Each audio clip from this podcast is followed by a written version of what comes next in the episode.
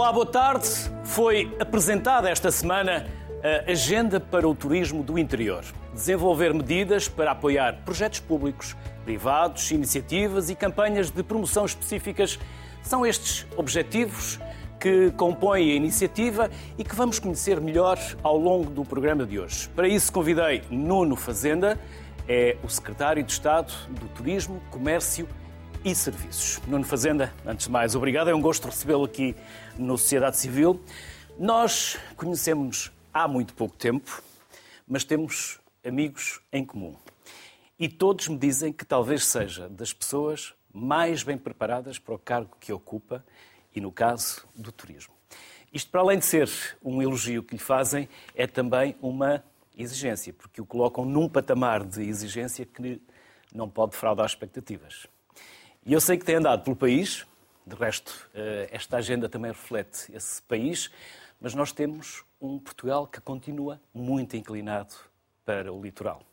Vai conseguir fazer com que o país se equilibre e que 90% da procura de turismo não seja no litoral e se comece também a espalhar para o interior? Bom, antes de mais, uh, Luís, muito obrigada pelo amável convite e dizer-lhe que é um enorme gosto estar aqui consigo uh, e também agradecer as palavras generosas e que lhe deram conta, são, diria, palavras generosas, mas que posso, só posso ficar reconhecido e agradecido, mas que de facto trazem também uma responsabilidade acrescida para, para aquilo que é a missão que agora tenho no cargo, uh, no quadro do, do Governo, sob a orientação política do Sr. Ministro da Economia. De facto, nós eh, temos um setor muito importante no país, que é o turismo. Temos tido um desempenho muito importante durante os últimos anos, sempre com um crescimento muito significativo e crescer até mais em receitas. Repare que em 10 anos crescemos para mais de 10% ao ano, uh, só fomos interrompidos pela pandemia e depois, logo que libertos da pandemia, nós atingimos em 2022 um ano recorde turístico e neste momento já estamos com 2023 novamente com um desempenho muito positivo. Temos os três melhores meses de sempre, janeiro, fevereiro e, e março, na área do turismo. Mas, apesar deste desempenho, que é muito positivo e que deve-se às empresas que são motor da economia, mas também a políticas públicas, públicas que favoreceram esse crescimento, nós não nos damos por satisfeitos. Queremos sempre fazer melhor uh, e crescer melhor também na área do turismo. E crescer melhor significa que queremos um turismo mais sustentável, mais inclusivo e mais coeso. Quer isto dizer, queremos turismo em todo o país. E, portanto, sem prejuízo daquilo que são as nossas bandeiras turísticas, como Algarve, Lisboa, Porto ou Madeira, que são uh, territórios de excelência do turismo, nós queremos que haja mais turismo em outros territórios de excelência, mas que ainda não têm esse nível de desenvolvimento turístico. E refiro-me ao interior. De facto, como bem disse o Luís, nós temos cerca de 90% da atividade turística concentrada no litoral. E se falarmos em termos de procura turística internacional, esse valor ascende mesmo a 95%. Dito de outro modo, apenas 5% do turismo internacional está no interior.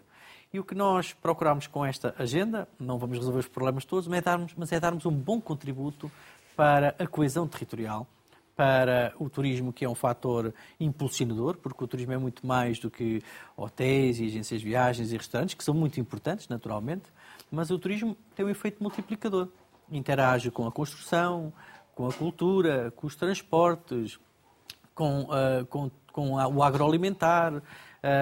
Todo é um, o turismo é um dinamizador de economias locais. E é por isso mesmo que nós decidimos fazer esta agenda para o turismo do interior. Para quê? Em primeiro lugar, para impulsionar o efeito multiplicador do turismo. Segundo, diferenciar positivamente projetos para o interior, entidades que queiram eh, fazer seus projetos, haverá uma diferenciação positiva e também para concretizar. Esta agenda não é um diagnóstico, não é um plano estratégico, é uma agenda para agir, é uma agenda para concretizar. E definimos um conjunto de prioridades que lhe posso naturalmente dar conta também. Nuno Fazenda, somos do interior, eu sou do interior do Minho, é do interior da Beira Baixa, Exatamente. julgo que nasceu na, na, na Covilhã, exatamente. mas pela sua formação uh, académica, por uh, uh, passagem pela CCDR Norte, pelo Turismo de Portugal e, portanto, outros sítios, percebeu que há um país para lá de Lisboa. E muitas das vezes sentiu essa incapacidade de desenvolver os seus projetos pelo centralismo de Lisboa. É isso que esta agenda agora também reflete? Ou o propósito desta agenda para o turismo do interior? Esta agenda. Que é, agora que tem o poder, vai rebentar com algumas dessas areias na engrenagem? Nós temos que, de facto, como disse bem, quando estive na CCDR Norte, e aliás tive o gosto também de integrar a estrutura da Missão do Douro, que é também um território de excelência do ponto de vista turístico, uh, e tenho, no contexto do percurso académico e profissional, tive a oportunidade de percorrer o, o, o, país. E o que nós temos que ter presente é que o país uh, tem, de facto, uma diversidade concentrada excepcional. Nós temos praias de excelência no litoral, temos ativos turísticos no litoral de excelência, mas também temos no interior. E eles não estão suficientemente valorizados. E o que nós queremos, de facto, até é juntar e até cruzar aquilo que é os fluxos turísticos do litoral com o interior. Deve haver uma maior ligação entre estes territórios. E temos que puxar, de facto, pelo interior porque temos marcas únicas. Repare que nós temos patrimónios da humanidade de excelência, Podemos falar do Alto Douro Vinheteiro, do Parque Arqueológico do Coa, podemos falar de. Como falávamos Évora. agora antes mesmo do programa começar, e já vamos voltar a essa, essa, essa zona do país que é, aliás, uma zona que nos apaixona aos dois, julgo. Exatamente, é um território de excelência que, que, que, que tem, de facto, uma grande aptidão e vocação turística. E temos que puxar por esse. E que hoje já temos investimentos privados de muita qualidade e nós temos que dar mais a conhecer. E é por isso mesmo que avançamos com uh, esta agenda que identifica, diria, quatro grandes prioridades. Em primeiro lugar, valorizar o território. Nós temos que preservar e valorizar os nossos ativos turísticos. Uh, por exemplo, o nosso património natural, património cultural, seja a nível de praias fluviais, seja os passadiços, seja centros de interpretação ambiental, tudo que possa reforçar a atratividade dos territórios do interior. Vou citá-lo, fazer com e não fazer para. E de resto, quem acompanha as suas eh, redes sociais profissionais, no caso o LinkedIn, eu acompanho com frequência, percorre o país, ouve, uh, recolhe os contributos, é esse fazer com e não fazer para, e é aí que faz grande parte da diferença? Esse é que é um pressuposto básico, que é nós planearmos com os atores e não planear para. E foi por isso mesmo que, de facto, eh, nós construímos esta agenda num roteiro pelo interior. Como o vídeo demonstra, percorremos de norte a sul do país, fizemos sessões públicas, recolhemos testemunhos de empresários de sucesso, de bons estudos de caso, eh, para também serem inspiradores para aquilo que é de bem feito no interior. Ouvimos também as dificuldades, os desafios, o que é que importa fazer pelo interior. E, foi por isso que eu dizia a dada altura que nós podíamos ter feito este plano a partir, eh, caricaturando a partir da Rua da Horta Seca, que é a sede do Ministério da Economia. Mas não, o nosso laboratório foi o território, foi percorrer o país e recolher os contributos e foi um processo muito enriquecedor, porque é a partir das agentes, das instituições e das empresas que lá estão que nós, de facto, podemos ter melhores planos e estratégias mais assertivas. E foi isso que nós considero que conseguimos conceber algo que vai também ao encontro das necessidades. Como disse, não responde a todos os problemas, mas estamos convictos que vamos dar um bom contributo para o turismo do interior e por essa via também para a coesão territorial. Há pouco falávamos dos eixos principais desta agenda, que são então são... Além do que já vimos e do que já disse há pouco. Muito bem. Em primeiro lugar, como dizia, valorizar o território, uh, requalificar os nossos ativos turísticos e para isso vamos ter uma linha específica precisamente para, com apoios para projetos de natureza pública, em que as entidades públicas ou privadas sem fins lucrativos se podem candidatar, municípios, entidades regionais de turismo, um, para esses projetos de valorização turística. Será um pacote de 20 milhões de euros nesta linha, uh, com uma taxa de comparticipação de 70% a fundo perdido, um, e por isso vamos aqui ter um impulso muito grande para ajudar a qualificar ainda mais o território. Num segundo momento, tem que ver com incentivar, investir nas empresas temos um pacote muito forte nessa área do investimento nas empresas, seja através de linhas com financiamento a fundo perdido, eh, seja também com empréstimos sem juros e com prémios associados. Dou-lhe dois ou três exemplos. Desde logo temos o sistema de incentivos do Portugal 2030, que está aberto, que abrange diferentes áreas, incluindo do turismo, e que prevê um fundo perdido até 40%. E é um pacote especificamente para os territórios do interior. Mas depois temos também um instrumento que é gerido diretamente pelo Turismo Portugal, que é o microcrédito mais turismo, para pequenos negócios, de uma loja de artesanato, de um restaurante, de uma pequena empresa de animação turística, em que pode ter um financiamento da, seu, da sua operação até 90% sem juros e dos quais depois 30% pode ser convertido em não reembolsável, isto é, 30% a fundo perdido. Isto para pequenos negócios. Mas temos também uma outra linha que tem a ver com a exportação, uh, com a internacionalização das empresas do turismo. Como disse há pouco, cerca do interior apenas tem 5% do turismo internacional. E por isso nós criamos aqui uma linha que é internacionalizar mais turismo no interior, em que as empresas podem candidatar, têm um financiamento de 70% a fundo perdido, até ao limite máximo de 50 mil euros. E para que, é que são estas candidaturas? Imagina um empresário que quer ir participar em feiras internacionais, ou quer convidar operadores turísticos internacionais, ou imprensa internacional, ou fazer dossiês comerciais internacionais. Pois bem, o Estado dá um incentivo para que possa também percorrer essa internacionalização. Depois, um terceiro domínio tem que ver com a requalificação dos recursos humanos. E aí temos, de facto, também uma aposta no reforço das qualificações, das escolas também do turismo no interior e também temos um apoio suplementar àquilo que é uma iniciativa já hoje que existe, que é o programa Regressar, eh, que é um incentivo para imigrantes voltarem para Portugal e, portanto, que há um reforço por parte do Turismo Portugal. Por fim, não menos importante, comunicar mais o interior, que é um eixo que tem que ver com projetar uh, o interior de Portugal.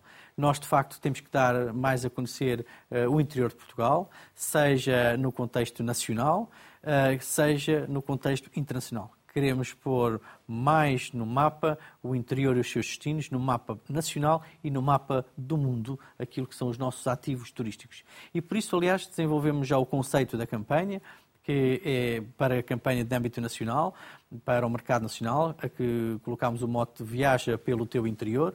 E este Viaja pelo teu interior remete-nos para duas dimensões.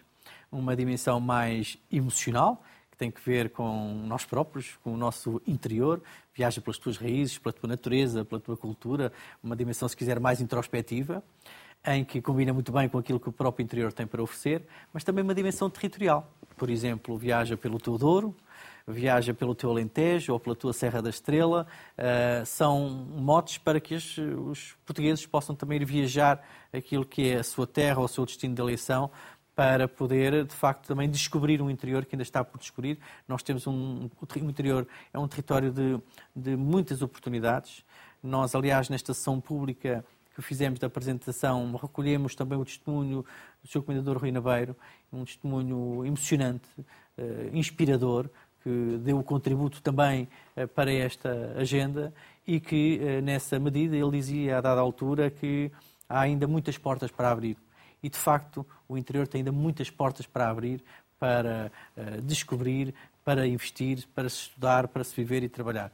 E este é o mote também de, desta ambição que queremos em conjunto, mas dizer, nós podemos ter uma estratégia, podemos até ter os recursos financeiros, mas só seremos vencedores se trabalharmos todos em conjunto. E é esse trabalho em rede que tem que ser feito, como aliás é feito já hoje no território, como é o caso da rede das aldeias de Xisto ou da rede das aldeias históricas, apenas para dar dois exemplos desse trabalho em rede que é feito, que também é muito distintivo. Por isso temos marcas. Isso mesmo. Temos marcas no interior. O que é que nos falta?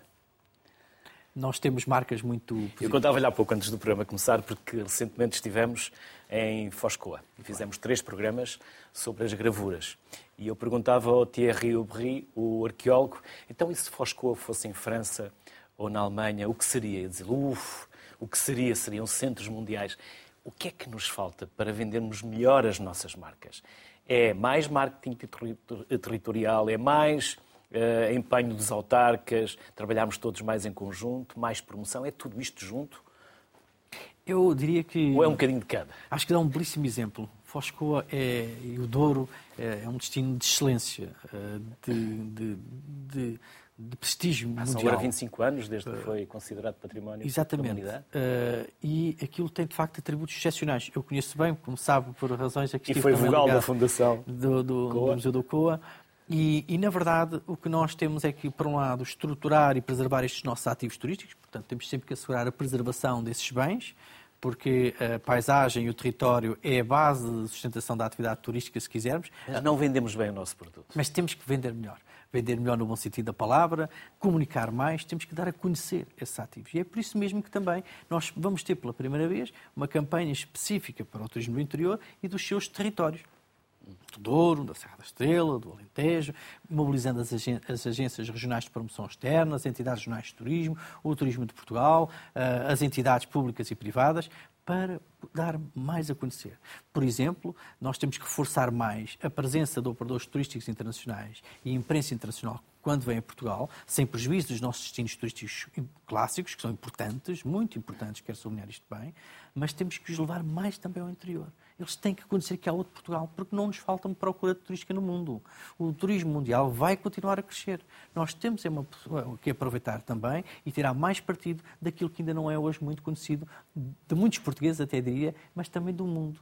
E, de facto, nós temos destinos turísticos de eleição. Citou, e bem, o caso do Parque Arqueológico do Coa. É uma zona que, aliás, compreende dois patrimónios da humanidade, a paisagem do Alto Vinheteiro e as gravuras do Coa, que evoluiu muito ao nível da estruturação do produto, da sua valorização, mas temos que agora... E tem um museu fantástico. Tem um museu único, um museu que vale a pena visitar. 150 mil pessoas passam por lá todos os anos. Exatamente. E em abril bateu o recorde, foi o melhor mês. Sim, e, e, tem ofertas muito hum, customizadas, porque o que o interior tem também para oferecer é de facto uma dimensão de autenticidade de silêncio, de, de genuíno, eh, de, de único. E, portanto, eu diria que também o interior pode ser um elemento de inspiração e transformação do nosso próprio turismo nacional porque nos remete para a questão da sustentabilidade, da autenticidade, do genuíno, de um turismo mais responsável, mais próximo. E são essas dimensões que nós temos também que trabalhar, porque nós temos vindo a crescer. O, turismo no país é um turismo. Nós temos um país de grande, de grande excelência, de alto nível em termos mundiais. Somos os destinos turísticos mais competitivos do mundo. E queremos continuar a crescer, mas crescer significa crescer melhor, com mais sustentabilidade, mais responsabilidade, mais coesão, mais inclusão, e isso passa também por puxar pelos valores do turismo interior. Daqui a pouco vamos falar da mão de obra, que é claramente uma das conversas que faz falta, é a capacidade que nós temos neste momento de prestar um bom serviço. Por isso, vamos juntar à conversa a Dalila Dias. A Dalila é diretora executiva da Aldeias Históricas de Portugal, a Associação de Desenvolvimento. Olá, Dalila. Olá, muito boa tarde. Bem-vinda. Muito obrigada pelo convite. Obrigada. Nós é que agradecemos. Já nos acompanha uh, desde o início do programa, através do Skype.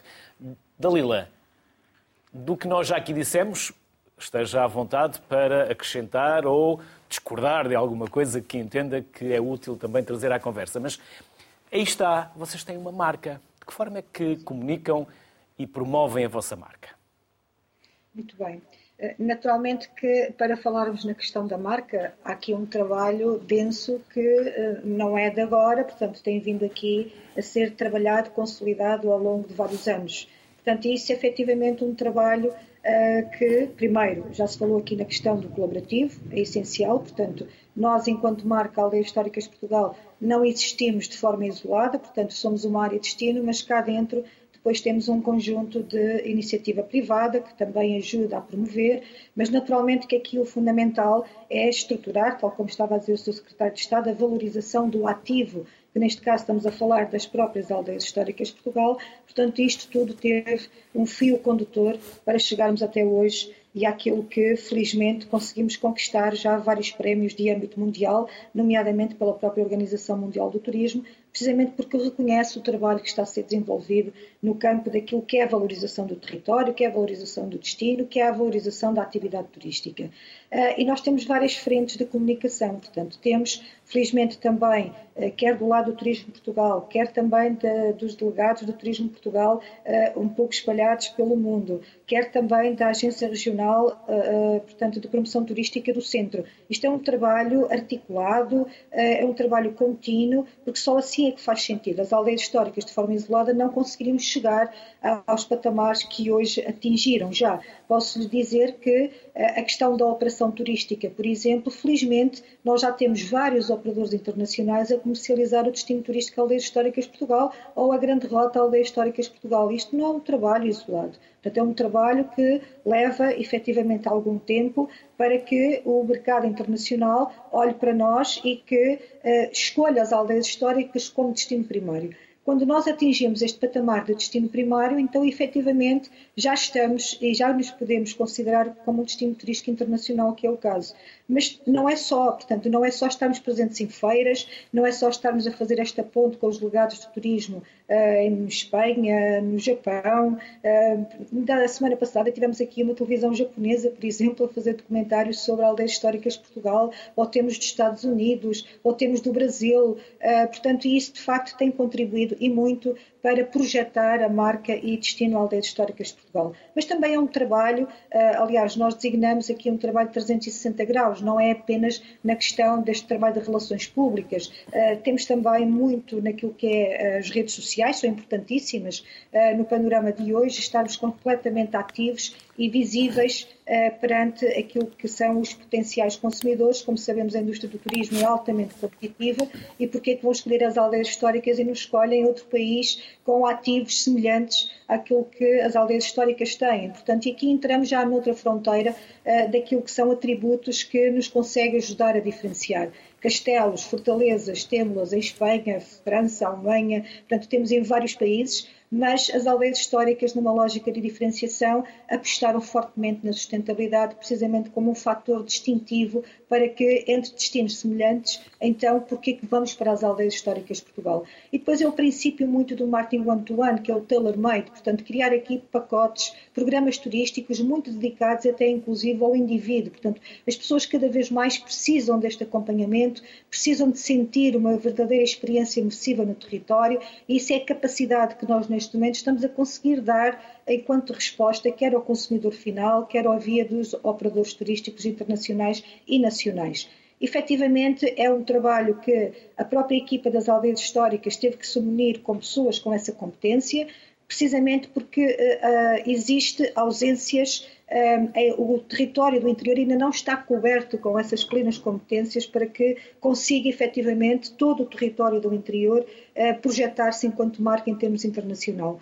Uh, há aqui, por exemplo, uma figura que é, nós designamos o Destination Management Company, portanto, são aquelas empresas que ajudam os operadores turísticos internacionais uh, porque são especializados naquele destino, porque conhecem aquele destino uh, e porque também se torna muito mais barato para o operador que está nos Estados Unidos, que está no Brasil, encontrar alguém de confiança em Portugal que faça essa ponte entre o destino e o operador que quer vender aquele destino. Portanto, as aldeias históricas tiveram que encontrar uma resposta percebendo que havia aí uma ausência de, de, de resposta a esse nível, uh, e, e, assim continuamos. Aliás, uh, já tínhamos uh, feito essa ponta em 2019, já estava francamente a correr muito positivo. Aliás, quando nós começamos a aparecer nas feiras, um dos nossos problemas é como é que nós vamos conseguir seduzir os operadores internacionais quando eles vêm à procura de grandes alojamentos, eh, quando eles vêm à procura de um grande foco de especialização. E isso nós ainda não tínhamos no território e continuamos a não ter grandes alojamentos, nem é isso que nos caracteriza.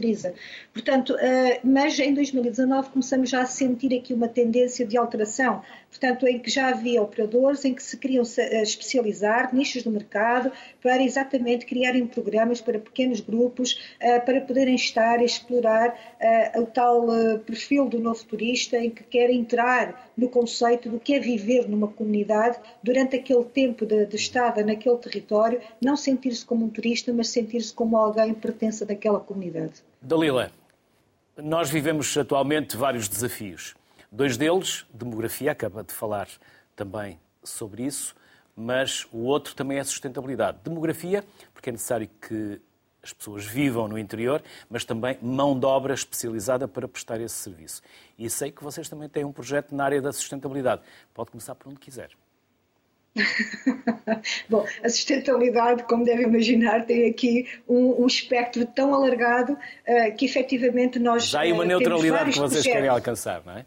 Sim, sim, sim. Nós temos vários projetos que concorrem efetivamente para o patamar da sustentabilidade, portanto, quer no domínio social, económico e ambiental. Sem dúvida alguma que as aldeias estão a liderar aqui alguns dos projetos, aldeias históricas estamos a liderar alguns dos projetos uh, uh, pioneiros, inovadores em Portugal, sendo que no contexto das aldeias históricas é sempre um bocadinho mais complicado porque estamos a trabalhar com património classificado.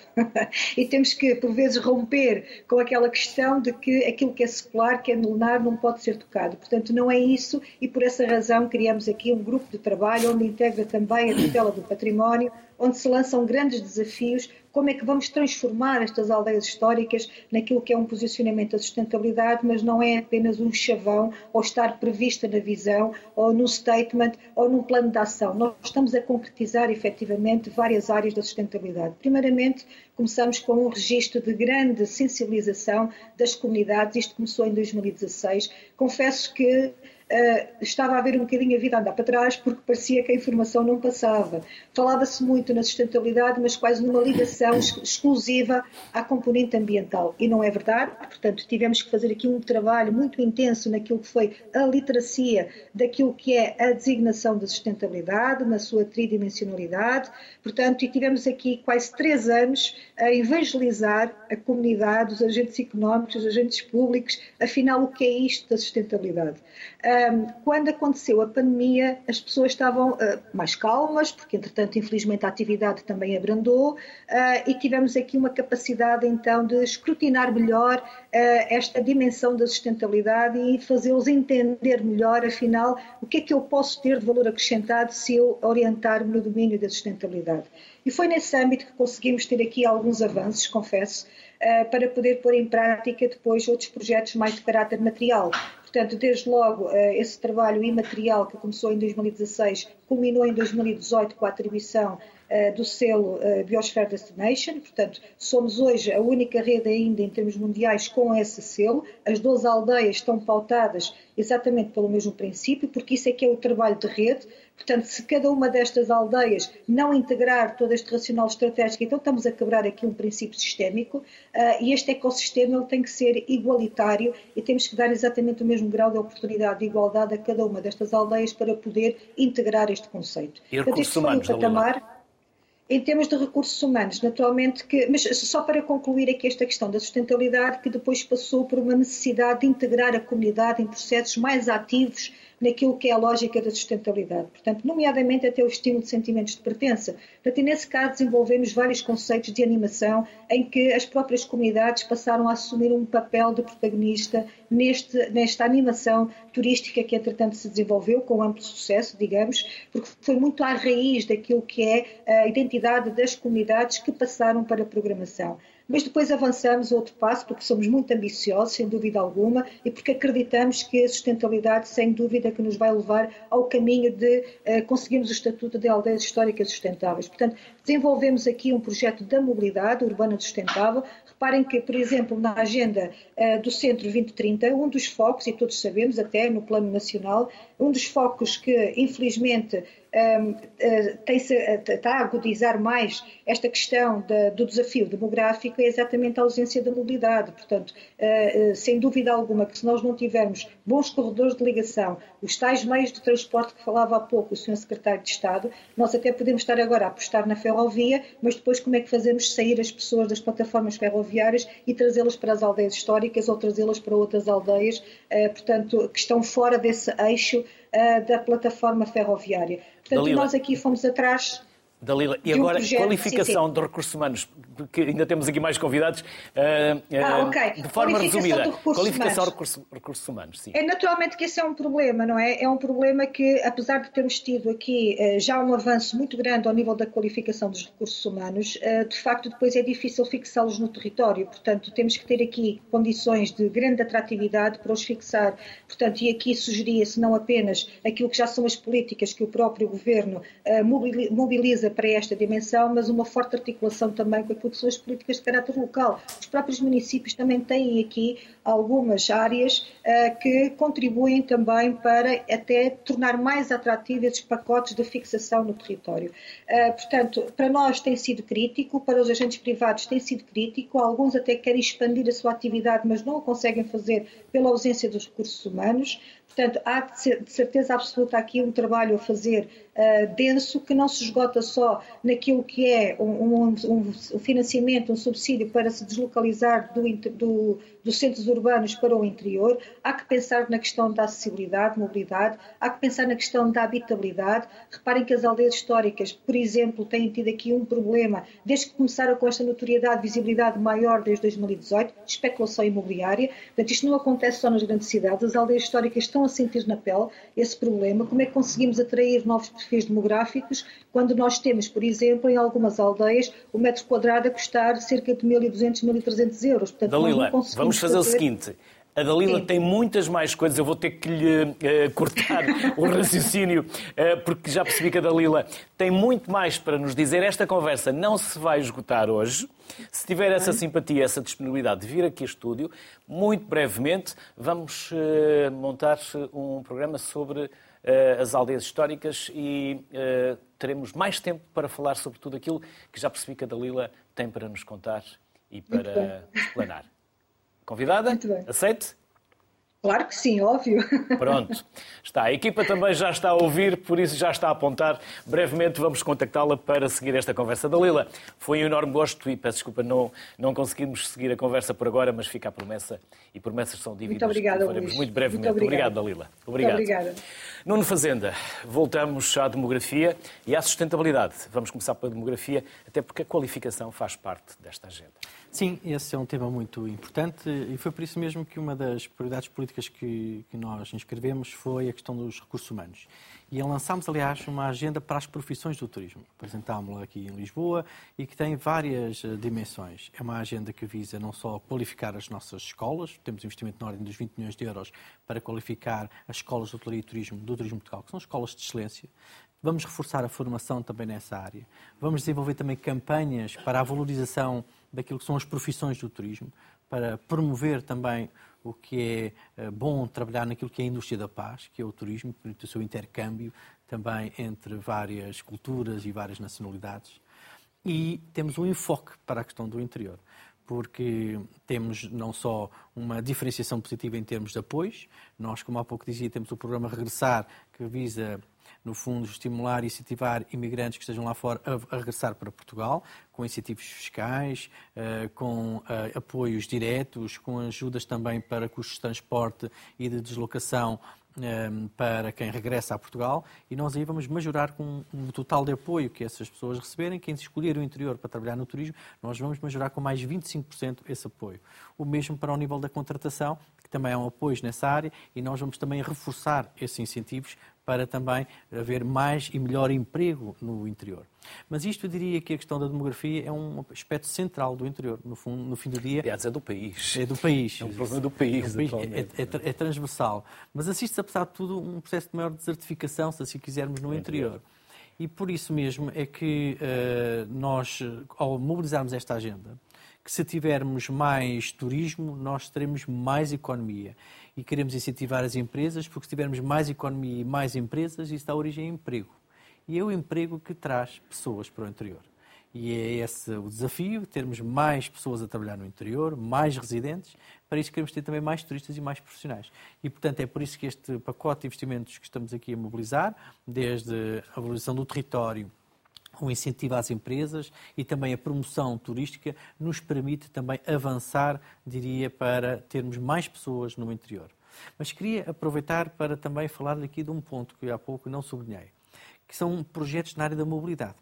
Porque estes investimentos que estamos a fazer no interior do país não se inscrevem diretamente e não decorrem desta agenda, mas que nós inscrevemos para sinalizar como projetos importantes a Dalila Dias dizia há pouco e muito bem sobre também os temas da mobilidade.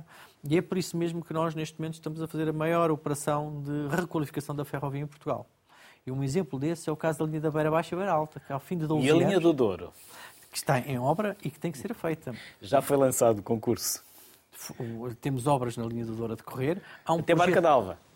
É um Até à fronteira. É um projeto muito importante, devo dizer, aliás, que refiro... Trouxe vários recados lá de cima do Douro. A linha Pocino Barca d'Alva. Avançámos precisamente com a decisão já de se avançar com os estudos, que era algo que nem sequer estava previsto.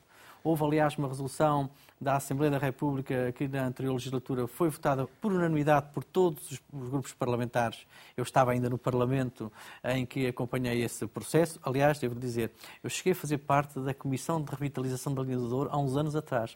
Por isso, veja como este mais tema... Uma, mais uma que o Secretário de Estado Nuno Fazenda não vai ter desculpa para falhar. Não, não há desculpa. Não depende da Secretaria de Estado do Turismo, mas tudo farei para. E estamos a fazer esse. Mas tem peso político para tal. É, É um trabalho conjunto. Isto é estado sob a responsabilidade do, do Ministério das, das Infraestruturas e das Finanças. E das Finanças. E há uma sensibilidade. Passa tudo para as finanças. É verdade, mas eh, faz eh, também é normal que assim seja. Tem que também são todos um Medina. Como? São todos Medina. Antigamente eram todos Centeno, agora são todos Medina. Nós somos todos pelo um orçamento equilibrado, por contas certas e por desenvolvimento e investimento. E acho que é isso que temos conseguido também com sucesso. Contas certas, mas também investimento e com exportações. Eh, porque contas certas significa também que nós temos eh, melhor capacidade de, de ter, pagar menos juros lá fora e também termos os apoios que temos vindo a dar, porque essas contas certas permitem-nos também agora estar a apoiar as empresas e as famílias. Peço mas desculpa, só para dizer, da, sim, do é seu verdade, mas, desvio da linha. mas, também, mas, mas também para dizer, de facto, a linha Piscina Barca d'Alva Estamos agora a retomar isso e foi já desencadeado os processos. Eh, está sobre o Ministério das Infraestruturas, o Sr. Secretário de Estado das Infraestruturas tem também especial sensibilidade para o tema. Do ponto de vista turístico, nós vemos com muito interesse essa ligação Piscina-Barca d'Alva, mas também ter presente que uh, também do lado espanhol tem que haver aí também uma correspondência. E, e, mas apesar tem que de tudo, se acertar as bitolas.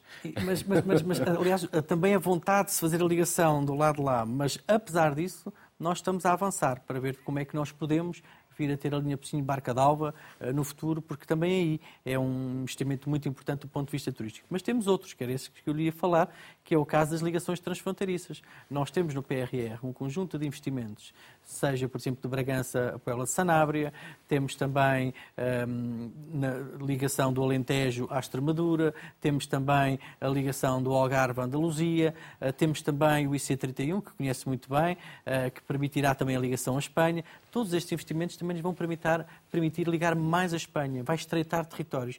E nós, em Espanha, temos cerca de 80 milhões de turistas e também podemos aí tirar partido do interior desta centralidade ibérica que tem e por isso estas ligações transfronteiriças, somar à mobilidade ferroviária, são investimentos que, mais de caráter transversal, mas que também vão beneficiar o turismo no interior. E por isso não queria deixar de sinalizar também este E daqui a pouco vamos à sustentabilidade. Muito bem. Vamos, vamos para já ao encontro de um chefe um chefe revelação de 2018 que tem uma estrela Michelin, é o Oscar Giadas, também proprietário do uh, restaurante G Pousada. Olá, Oscar.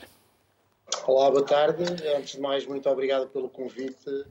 Estando eu numa, numa zona do interior. Um, já agora, onde? Para quem não sabe, onde está o G Pousada? Uh, neste momento estou num projeto novo que começámos no, no, Douro, mais propriamente na Quinta do Tedo, porque agora tudo rumo ao Douro. Já abriu? Uh, uh, já abriu, abriu a 5 de, de Abril. e a, a, minha base é em Bragança, no restaurante G, na Pousada de São Bartolomeu. E já agora quer falar do projeto do Douro ou vamos falar de forma genérica ao assunto que aqui nos trouxe? Eu proponho Não, começarmos já vamos, por esse... Vamos falar de forma Sim. genérica do, do, que é a interioridade. É assim, é, no nosso país, eu acho que há interioridade e interioridade. Eu estou no interior, neste momento estou aqui no Douro, e em termos de, de comércio, uh, não sinto a interioridade que nós sentimos em Bragança, nem essa zonalidade. Uh, há uma coisa que nós temos que nos debater cada vez mais infelizmente, eh, a sazonalidade é muito forte no que diz respeito à região onde eu tenho um, eh, o restaurante, que é em Bragança. Trabalhamos muito por picos. Vem uh, o verão, trabalha-se bem, depois temos o carnaval, temos a altura do, do Natal. Portanto, há uma sazonalidade muito forte. E, um, e, a interioridade é isso também. A interioridade uh, temos que lutar um pouco contra o que é uh, o próprio mercado interno deslocar-se atrás dos montes. Infelizmente é caro alguém de Lisboa deslocar-se a Bragança em termos de portagem, em termos de combustíveis uh, ao que estão atualmente. Portanto, e aí eh, nós não conseguimos lutar do que é a nossa interioridade. Nós temos coisas excelentes para. Eu tive a ouvir uh, uh, a convidada anterior falar. Nós temos Dalila. coisas excelentes no interior temos paisagem, temos castelos, temos rios, eh, temos boa gastronomia, etnografia.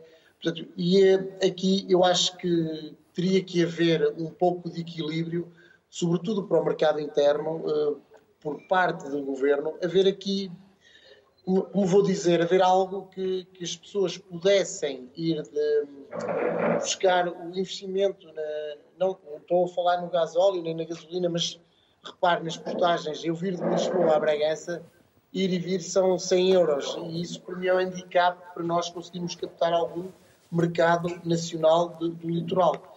Portanto, conseguimos captar mercado interno, mais de proximidade, de Grande Porto, Minho, eh, algum mercado atrás dos montes e depois aqui o mercado internacional dos nossos vizinhos de Espanha, que temos eh, num raio de 120 a 200 quilómetros umas cidades com alguma população, eh, Valladolid, Salamanca, Lyon, portanto isto já com, com, com alguma densidade populacional. No que diz respeito ao mercado nacional, estamos a trabalhar, a pandemia veio-se revelar isso mesmo, os portugueses procuraram o que era o interior, eh, tivemos muito mercado, que estamos a colher proveitos agora. Agora, eu acho que temos é que quebrar um pouco o que é a nossa sazonalidade, que ainda não conseguimos. E eu estava a ouvir falar também a mão de obra. É complicado uh, tentarmos fixar mão de obra no interior, é muito complicado, porque não é atrativo. Eu, eu, eu compreendo que vir para o interior uh, não se torna atrativo somos poucos, uma população um pouco envelhecida, uma massa crítica muito, muito diminuta, e isso faz-nos remar contra, contra a maré. Eu costumo dizer, o que para nós, o que, ou melhor, o que num grande centro, no litoral, é relativamente fácil, para, para nós, não só em Bragança, temos tantos outros eh, destinos do interior, Viseu, eh, o Douro, eh, e o, o interior algarvio, quer dizer, o Algarve, muitas das pessoas pensam que é só praia. O Algarve tem interior como nós temos em trás dos montes. E, e, lutar contra a interioridade era conseguirmos fixar cá mais jovens, era conseguir fixar massa crítica em que as pessoas viessem, porque nós temos produto, nós temos saber receber e daí eh, conseguirmos cativar. Repare, eu há questão de 15 dias atrás estive a fazer uma reportagem para, para um grande jornal de São Paulo, no âmbito de, de um projeto que estamos a, a, trabalhar com a TAP, em que eu fui um dos chefes uh, escolhidos para fazer o menu da classe executiva, e o jornalista foi a Bragança e com elementos do turismo de Portugal e estava a dizer Bragança é uma cidade fantástica, que é, tem tudo, tem ok, mas nós precisamos conseguir transmitir isso às pessoas, uh, não pensarem que Bragança é longe, fica a 6 horas de Lisboa, quer dizer, as pessoas aterram em Lisboa, ainda tem mais 6 horas de viagem, aterram no Porto, são 3 horas de viagem. Portanto, temos que combater eh, um bocado o que é isto, que é, à nossa escala, uma viagem de, de 4 horas para pessoas, sobretudo do mercado, do mercado internacional, dos Estados Unidos, Brasil, para eles eh, não é nada. Eu tenho uma colaboradora que é brasileira e ela muitas das vezes diz assim: vocês não vão à praia ao Porto? Caramba, estão a duas horas do Porto. Eu da minha cidade para ir à praia, se quiserem de carro, são seis horas. Portanto, a no, a nós sermos um país pequeno, mas ao mesmo tempo um país tão grande, eh, tão, tão diversificado, eh, se calhar nós próprios é que fazemos a nossa interioridade. É verdade, Oscar. E é difícil, eh, é difícil eh, convencer um estrangeiro de que, quando temos a fronteira a pouco mais de 200 quilómetros, que seja interior. Interior é Madrid. Por isso, o nosso interior eh, não é propriamente um interior, mas eh, por vezes demasiado esquecido. Oscar, parabéns eh, e as maiores felicidades, e também porque o Oscar é um embaixador, é um promotor do interior e dos produtos endógenos. Vamos ter que voltar Muito a obrigado. falar dessa sua vertente desejar. também. Obrigado, Oscar. Obrigado. Até uma próxima. As maiores felicidades no novo projeto. Olá, João. Está agora em direto connosco. O João, o Francisco, peço desculpa, o Francisco, que vai estar connosco a seguir, é o vice-presidente do Centro de Portugal, do Portugal Film Commission. Uh, olá, Francisco. Boa tarde. Olá, boa tarde. O que é que vocês pretendem? É trazer uh, grandes produções para o país? E já Sim, nós queremos. E de que forma? Também já conseguimos, já conseguimos, mas uh, o importante aqui não é uh, falar só de grandes produções, é criar condições para que o território, todo ele, tenha condições de atratividade e tenha uma, uma oferta qualificada para cinema. O cinema interage com o turismo a dois níveis. Durante a fase de produção, 50 a 70% do, do orçamento de produção, de uma grande produção, é gasto localmente, e interage após as filmagens quando o, o filme tem eh, elementos de atratividade eh, ligados ao território através da história ou através das imagens. Mas eh, é importante ter em conta que quando nós nos, nos, valorizamos, por exemplo, fenómenos como House of Dragon, que foi filmado em Monsanto, ou Velocidade Furiosa, na zona de Castro Daire, é meritório, vale a pena ter isso em conta, esses bons exemplos, mas não devemos ficar por aí. Uh, é preciso fazer muito para sermos competitivos em, também na área do cinema, como estamos já eh, no turismo. Ou seja, eh, oxalá um dia o, eh, o território seja atrativo para cinema, como já o é para turismo. Por exemplo, é necessário definir uh, um sistema de licenciamento para filmagens em espaço público.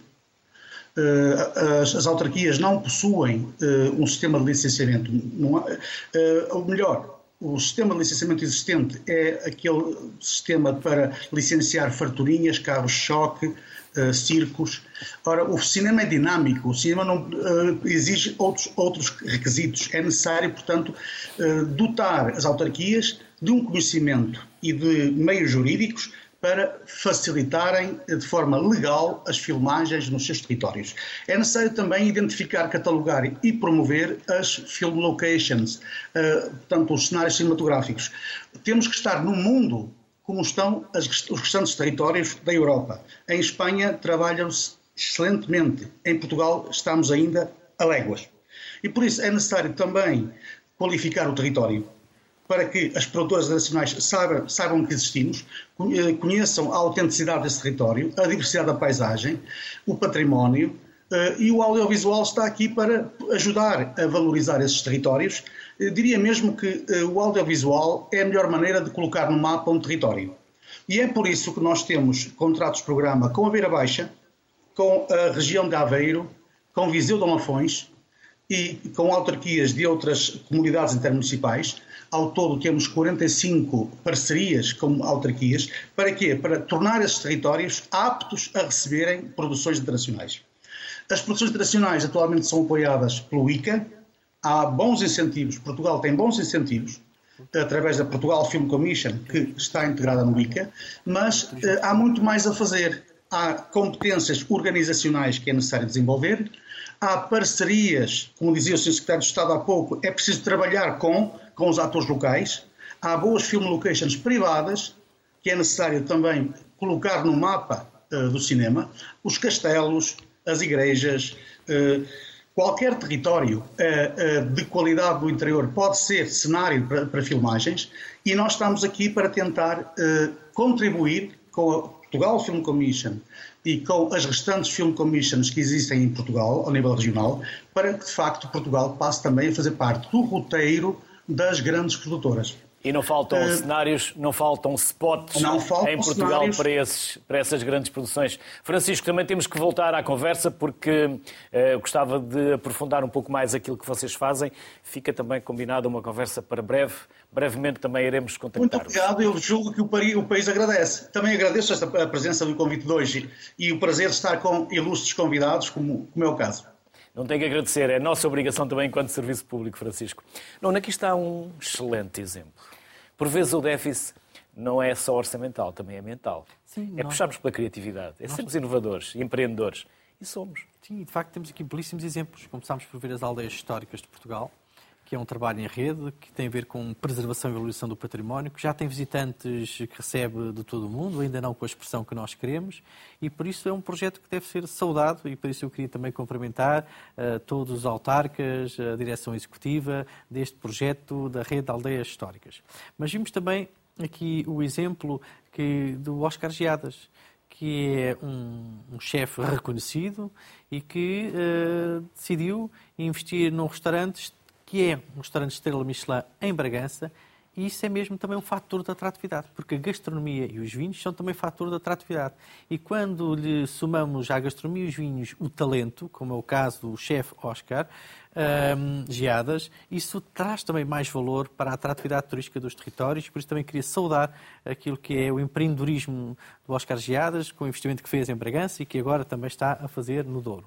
Sustentabilidade. Só para concluir certifica... o, o, o Portugal, a questão do cinema, que é porque aqui também fomos consequentes no âmbito da agenda do turismo para o interior. Como sabe, temos um fundo de apoio ao cinema e turismo, onde o Turismo Portugal damos um contributo muito expressivo, o Governo aí dá um apoio muito grande precisamente para apoiar uh, e captar grandes produções internacionais e a taxa base que nós temos de comparticipação para captar e atrair e apoiar produções internacionais é de 25%.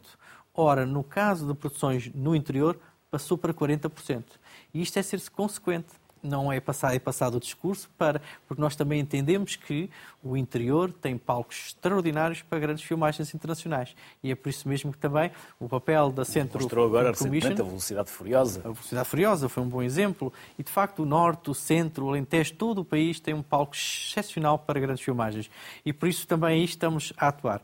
Quanto à sustentabilidade. E a certificação da sustentabilidade dos destinos? É muito importante. Nós, se queremos ser diferenciadores, temos que assegurar uma coisa muito importante. Nós só seremos diferenciadores e seremos viáveis turisticamente se assegurarmos a sustentabilidade ambiental, económica e social. Se assegurarmos que preservamos aquilo do qual o próprio turismo depende, que é a paisagem, o património natural e cultural. E por isso esse é um desafio constante que convoca todos, as autarquias, as entidades de âmbito nacional, os operadores, um, os territórios no seu conjunto, uh, e por isso essa é uma prioridade que nós temos que ter sempre presente, preservar o território. Os processos de certificação dão um contributo, que é, no fundo, depois aquilo que pode ajudar também, diria, aquilo que é procedimentos de, de, de, que o próprio destino deve fazer, parâmetros internacionais que deve prosseguir e também com isso depois ter uma, um reconhecimento internacional, como foi o caso da Rede de Aldeias Históricas, que há pouco a diretora executiva Dalila Dias dava conta, porque isso também ajuda, uh, não só é mais exigente que os territórios terem que prosseguir esses parâmetros, mas também, depois, do ponto de vista do marketing, também pode ajudar à promoção. Mas para além daquilo que é a sustentabilidade, digamos, ambiental, se quisermos, dos territórios, nós temos que olhar também para a sustentabilidade ambiental ao nível das empresas. E aí estamos a fazer um trabalho muito importante, quer uh, ao nível dos incentivos, quer ao nível das empresas. Portugal tem estado na liderança da ação climática. De acordo com a própria Comissão Europeia, eh, Portugal é dos países que está em melhores condições de cumprir as metas climáticas, nomeadamente por, aquilo que é eh, a transição para as energias renováveis. Somos o quinto país na Europa que tem mais energia produzida a partir das energias renováveis. Eh, também ter presente que cerca de 60% da eletricidade produzida em Portugal já vem das renováveis, mas para além disso, nós temos também de ser mais eficientes do ponto de vista energético. E é por isso mesmo que temos, no caso do PRR, uma linha que é edifícios mais sustentáveis, quer para as famílias, quer para as entidades da administração central, mas também para os serviços, onde precisamente a área do turismo também é uma área elegível. Mas também temos no Portugal 2030 apoios precisamente para a transição energética, para que sejamos mais eficientes do ponto de vista energético e desse domínio estamos a falar de sustentabilidade ambiental. Também temos a esse nível, aliás, na agenda do Turismo para o Interior, há pouco falava, de uma linha de sustentabilidade ambiental. Para quem queira, digamos, um empreendimento turístico, por exemplo, ehm, colocar painéis solares ou tornar mais eficiente o seu empreendimento, também aí existem incentivos, existem incentivos e prémios de desempenho com 30% do fundo perdido, para precisamente também sermos um país mais competitivo. Porque quando falamos de sustentabilidade ambiental nas empresas, não só é um compromisso climático, mas é também poupança energética e poupança nos custos das próprias empresas. E isso torna-nos não só mais competitivos do ponto de vista da sustentabilidade ambiental, mas também económica. E a burocracia vai desviar-se do caminho? Nós, e vai facilitar? Bom, nós fiz, aprovámos agora a legislação no sentido também de desburocratizar eh, esses procedimentos e, sobretudo, estamos a lançar os incentivos para que as empresas possam aderir. E temos tido uma, uma grande adesão. Devo dizer que no caso do PRR, aos edifícios mais sustentáveis, foi uma, uma procura enorme e que superou largamente, aliás, a dotação que estava prevista. Mas vamos continuar nesse caminho de disponibilizar apoios e incentivos para que as empresas e também as habitações dos portugueses possam também ser mais eficientes do ponto de vista energético, porque isso é muito importante para o país e também para o turismo. Nuno Fazenda, chegamos ao final, temos 61 minutos de, de programa. Foi um gosto enorme recebê-lo aqui uh, e disponibilizarmos o Sociedade Civil, como fazemos com todos os convidados, com todos os parceiros, todas as entidades que por aqui passam, a desafiarem-nos também para trazermos novos temas. Por isso, o turismo e o interior, até porque, como uh, somos percebemos, somos os dois do interior, é claramente também uma das nossas preocupações. Por isso, disponham do sociedade civil para voltarmos a estes temas sempre que assim entenderem que possamos ser úteis para ajudar, porque para complicar não faltará quem por perto vos ajude nessa tão nobre arte Exatamente. portuguesa de complicar. Nós estamos aqui para facilitar e empoderar. Deixe-me só, já agora o Luís me permite dizer-lhe o seguinte, quero também saudar o trabalho que fazem aqui da sociedade civil, porque é muito importante a sociedade civil ter voz. E, de facto, o vosso programa dá voz aos portugueses, às instituições, às empresas. Isso deve ser saudado, porque é, como foi aqui neste programa, ouvir na primeira pessoa o testemunho de empresários, de pessoas que estão no território, e por isso queria saudar o Luís e toda a equipa por este trabalho, que é um, um trabalho de um programa com história, já com um histórico muito valioso, e os programas que têm perduram no tempo têm que ser programas com grande valia, e por isso queria saudá-lo e agradecer muito o convite e a oportunidade. Obrigado, Nuno. Até uma próxima. Como percebemos, estamos todos convocados. Ferramentas não faltam, agora é arregaçar as mangas e começar a trabalhar. O interior está à espera dos portugueses e dos estrangeiros. Até amanhã. Boa tarde.